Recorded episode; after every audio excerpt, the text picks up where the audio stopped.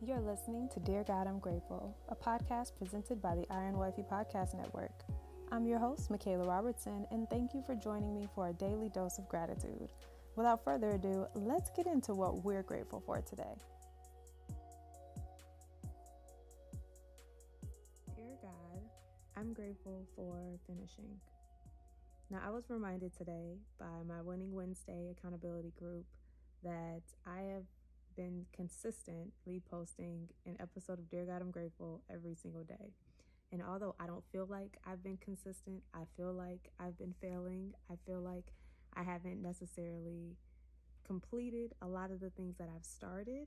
They reminded me that I indeed have been consistently posting one podcast episode and one Instagram post every single day. And so I am grateful for finishing. I'm grateful that I was able to finish something that I started, even if it's something that I start today. Just being able to get into not just a routine, but a lifestyle with something that you're doing every day has been so instrumental, I guess, in my consistency because while I didn't think I was consistent, they see that I'm showing up every day. And so I'm grateful that I was able to finish what I start every day. 365 days is not here yet. Dear God, I'm grateful it's not done yet. But every day, I've dedicated time and made it a part of my day to show up at the end of my day and reflect on what I'm grateful for. So today, dear God, I am grateful for finishing. And I leave you guys with Ecclesiastes 7 8, which reads Finishing is better than starting, patience is better than pride. And so before you finish something, start. Before you're focused on the finish line, focus on just showing up. And when it comes to completing something, when it comes to fulfilling something, when it comes to just carrying out what God has given you, be patient because patience is better than pride. It's not about what you're doing in your own strength, but what God is allowing you to do.